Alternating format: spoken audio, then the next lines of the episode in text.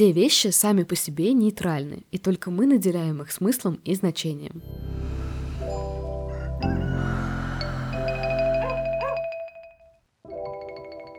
Всем привет! Это подкаст «Собака мордой вверх», подкаст о йоге своими словами. Меня зовут Юля Воронина, и сегодня отвечаем на вопрос, что же такое йога? Это спорт или что это вообще? Изначально йога ничего общего со спортом не имела, но сейчас как будто бы даже да. Ну то есть, конечно, не со спортом в профессиональном смысле, а с индустрией фитнеса, куда она прочно вошла как оздоравливающая практика. Изначально у йоги, той самой, которая зародилась в Индии, не было цели сделать жизнь человека лучше и радостнее. И, кстати, следы тех времен мы до сих пор можем ощутить, выполняя какую-нибудь сложную, продвинутую форму. Иногда на йоге мы скручиваемся в такие крендельки, что вообще непонятно, как это должно сделать нашу спину здоровее. А оно и не должно по изначальной задумке. Вообще, насколько я понимаю, до нас дошло очень мало информации о той первоначальной аутентичной йоге, потому что, как минимум, в регионе было очень много разных войн, там воевали все со всеми, а потом еще и Индия стала британской колонией, и не только британской, там и Португалия побывала. В общем, когда туда пришли колонизаторы, духовные практики оказались под запретом, и манускрипты были либо утрачены, либо спрятаны, и не факт, что возвращены. Поэтому я не берусь говорить о том, какая была цель у йоги изначально. А, есть э, разные варианты, и кто-то говорит, что смысл ее был в том, чтобы полностью осознавать свое тело. То есть это была как бы часть медитации. Так или иначе, ни о каком улучшении физической формы или здоровья речи не было. А сами улучшения физической формы и здоровья так или иначе наступали, но их воспринимали как побочное явление, как э, такой приятный бонус. И только в 20 веке заговорили о том, что йога может быть терапевтической практикой. Был такой учитель Кришнамачарья, и он первым заговорил о том, что нужно адаптировать асаны под особенности своего тела. Он начинает в своей практике использовать веревки, мы сегодня используем ремешки, и брусочки, мы сегодня используем кубики. И таким образом он начинает, по сути, развивать новые направления, которые затем подхватит его ученик Айенгар, вы можете знать его по йоге Айенгара, и все это выльется в йога-терапию.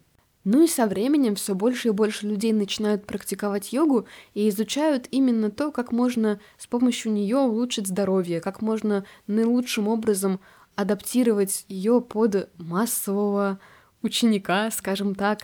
И появляются все новые и новые направления.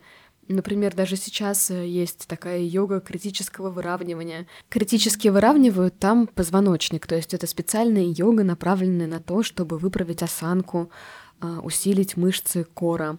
А, на занятиях работают с самыми глубокими мышцами и тем, чтобы их расслабить. На йоге критического выравнивания, кстати говоря, тоже используется очень много разных э, девайсов. А, некоторые из них вы вряд ли видели. Например, там есть такая специальная скамейка, на которой выполняются перевернутые позы, такая подставка под плечи. Но это только один частный пример, направлений много и задач тоже много разных. Вообще, если прям задаться целью, то, наверное, под любой запрос можно адаптировать хатха-йогу. Но так как мы стараемся сейчас все оптимизировать, появляется очень много не только направлений йоги, но и тренировок на стыке йоги и пилатеса, йоги и фитнеса. И это тоже очень классно. Все в конечном итоге зависит от вашей цели. То есть, по сути, именно йога, да и любые тренировки, но йога особенно, это то, чего вы от нее хотите. Это просто инструмент и только от вас зависит, как вы будете его использовать. Вы хотите привести в порядок свое тело, сделать его здоровее, сильнее, или вы хотите разобраться со своим беспокойным умом и бесконечным потоком мыслей, но я, честно говоря, считаю, зачем выбирать, если можно взять от йоги и то, и другое. Потому что в итоге она может быть как фитнесом, а, супер оздоравливающей, полезной практикой, интенсивной или менее интенсивной, а, или наоборот расслабляющей так и практикой в широком смысле этого слова, которая включает в себя не только асаны, потому что изначально йога — это не только асаны, но и, например, пранаяму, дыхательные упражнения.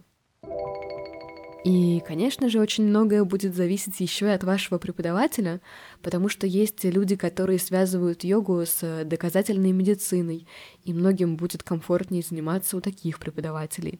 Не только с доказательной медициной часто, но и с биомеханикой или даже биохакингом. Другие учителя больше придерживаются традиции, а может быть не придерживаются традиции, но на их занятиях есть вот эта особая обстановка, вот эта эстетика йоги, которая тоже кому-то подходит, а кому-то нет. Кстати, напишите в комментариях, нравится ли вам эта эстетика или вам комфортнее воспринимать йогу в контексте фитнеса.